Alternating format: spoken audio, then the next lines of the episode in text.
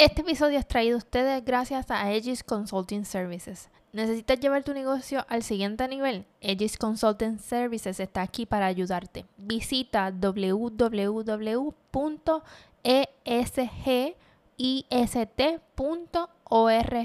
y descubre cómo podemos impulsar tu negocio hacia nuevos horizontes. Esta semana fue el estreno mundial de la película Barbie y por las promociones y la clasificación de la película podemos deducir que esta película no estaba dirigida a las niñas que son niñas hoy. Esto es para las generaciones que son millennial, generación X, baby boomers y algunas niñas de la generación Z que nacieron antes de los años 2000. Si no has visto la película pensando que será una historia de muñecas, pues te digo que no es así. Gracias nuevamente por conectar conmigo esta semana, sea en tu carro, camino al trabajo, mientras te ejercitas o estás en tu casa. Gracias por permitirme tener esta conversación contigo. Sé que el tema de hoy es uno de los temas que Barbie reflexiona durante la película y quiero invitarte a que también tú reflexiones sobre el mismo. Este pasado fin de semana fue el estreno de Barbie y fui al cine a verla. Si todavía no te has decidido por verla, te invito a que lo veas. Como te mencioné en la intro del episodio de hoy, esta película es para todas y todos. Igual que el tema del episodio 22, es importante descansar y seguir aprendiendo. Esta película, si la vas a ir a ver durante el fin de semana, puedes relajarte, despejarte, pero también te invita a reflexionar. Si viste la película, dime tus comentarios, qué aprendiste, qué Barbie querías ver en la pantalla. A mí me faltó ver la Barbie Rockstar. Hace una semana atrás vengo pensando un tema que quería dialogar contigo y en la película de Barbie hay una escena que ella experimenta este tema y dije, ese es el tema que tengo que hablar. Así que busca tu taza de café y vamos a hablar del síndrome del impostor o de la impostora. Bienvenidos a The Girls Club, el podcast donde hablamos de todo lo que le importa a las mujeres de hoy. Soy Limari y estoy emocionada de ser tu anfitriona en este espacio seguro y divertido donde hablaremos de todo lo relacionado con el mundo femenino. Desde la cultura hasta el mundo empresarial, la salud y el bienestar, aquí todas las mujeres se sentirán escuchadas. Siéntete libre de unirte a la conversación mientras exploramos diferentes temas y aprendemos en comunidad. Así que busca tu taza de café o la bebida que prefieras y conéctate a The Girls Club. Pero, ¿qué es el síndrome del impostor? Vamos a, definirlo. Es una sensación de duda que puede afectar tanto a hombres como mujeres y es esta sensación de no estar nunca a la altura, de no ser suficientemente buenos, competentes o capaces y por consecuencia sentirte un fraude. Algunas de las razones que propician o fomentan este síndrome son las diferencias salariales, y número dos, la percepción del éxito, el fracaso o la competencia. Las personas que sufren este síndrome tienden a ser muy exigentes consigo mismas y tienen una lista de requisitos prácticamente imposibles de llevar a cabo. Esto también, ¿verdad? Lo podemos asociar al síndrome de una persona que es perfeccionista. Pero ¿cuáles son las consecuencias de este síndrome? Número uno, tiene un impacto significativo tanto en tu vida personal como profesional, ya que esto afecta directamente tu autoconfianza y autoestima y así limita tu crecimiento y tu toma de decisiones y oportunidades. Además, te lleva a generar ansiedad, estrés e incluso la depresión. Número 2. Un impacto en tus relaciones entre jefas y empleadas, al estilo de Devil Wears Prada. Esta película muestra cómo el síndrome del impostor puede manifestarse en estas relaciones. Por ejemplo, en el personaje de Andrea Sachs, interpretado por Anne Hathaway, ella experimenta este síndrome al trabajar para una exigente y dominante Miranda Presley, que es interpretada por Meryl Streep. Y en esta película, como consecuencia, luego de haber pasado una experiencia laboral terrible, Andrea decide que va a renunciar a este trabajo ya que parte de esa situación se ve reflejada como, una, como un efecto dominó de una jefa que no reflejaba o no reconocía que tenía este síndrome. Por eso es importante reconocer si te está afectando este síndrome, ya que puedes estar impactando tu vida principalmente, pero también a aquellos que están a tu alrededor en tu vida profesional y laboral.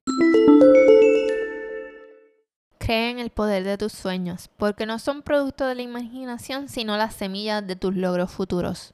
No dejes que el síndrome del impostor los desarraigue. Autor desconocido. ¿Y cómo podemos trabajar y gestionar el síndrome del impostor? Bueno, esto es un proceso personal y único de cada individuo, pero aquí te comparto unas estrategias generales que pueden ayudarte a identificarlo y sobre todo trabajar cada día para minimizar su impacto en tu vida. Número uno, reconoce y acepta tus logros. Anota tus logros y éxitos en un diario o en una lista y reconoce y acepta tus logros diarios que te ayudarán a internalizar y contrarrestar estos sentimientos que puedan presentarse. Número dos, habla sobre tus sentimientos, comparte tus sentimientos y, ¿verdad? Hazlo con personas de confianza, ya sean amigos, familiares o colegas que a menudo cuando hables en voz alta lo que son estos miedos, inseguridades, reflejos de este síndrome del impostor, cuando lo digas en voz alta va a perder valor. Número 3. No te compares con los demás. Recuerda que cada persona tiene su propio camino y experiencias únicas. Concéntrate en tu progreso personal y en tus propios objetivos. Número 4. Desafía tus pensamientos negativos.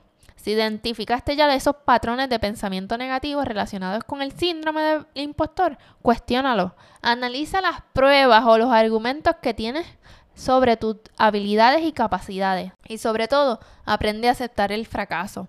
El fracaso es parte de la vida y no te hace menos valiosa o competente. Aprende de tus errores y utiliza esas experiencias para seguir creciendo y mejorando. Que si, es si lo que le tienes es miedo al fracaso, mientras más rápido pase, más rápido te vas a levantar y lo vas a intentar para así alcanzar tus próximas metas. Pero sobre todo, y esta muchas veces se hace difícil, aprende a recibir elogios. Acepta los cumplidos y agradece a quienes te los dan.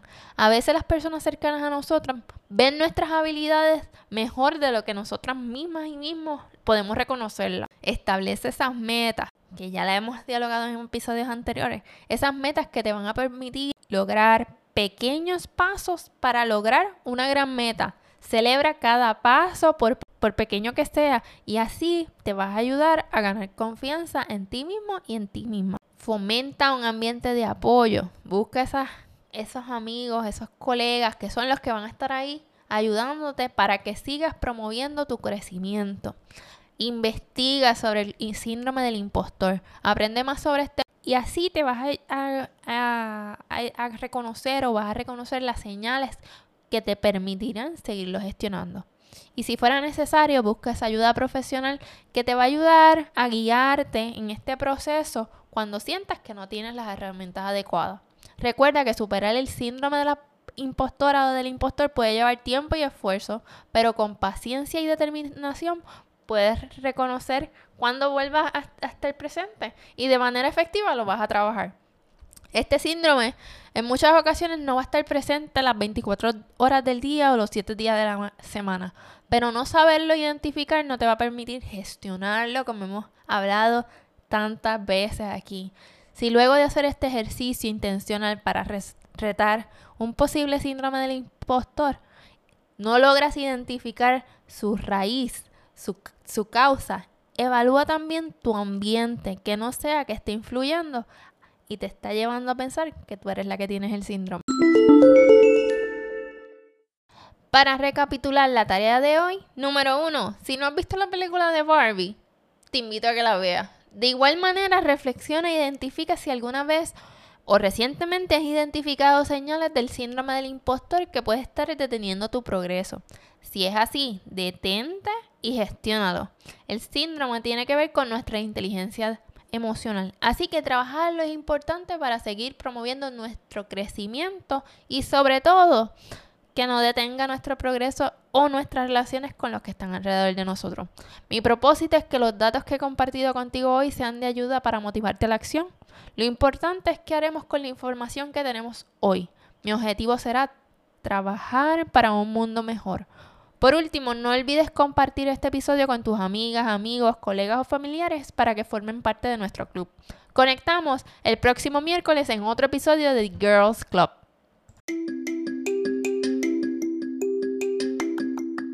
Y así termina otro episodio de The Girls Club. Espero que hayas disfrutado el tema de hoy. En otras palabras, hayas aprendido algo nuevo y encontrado inspiración para tu vida.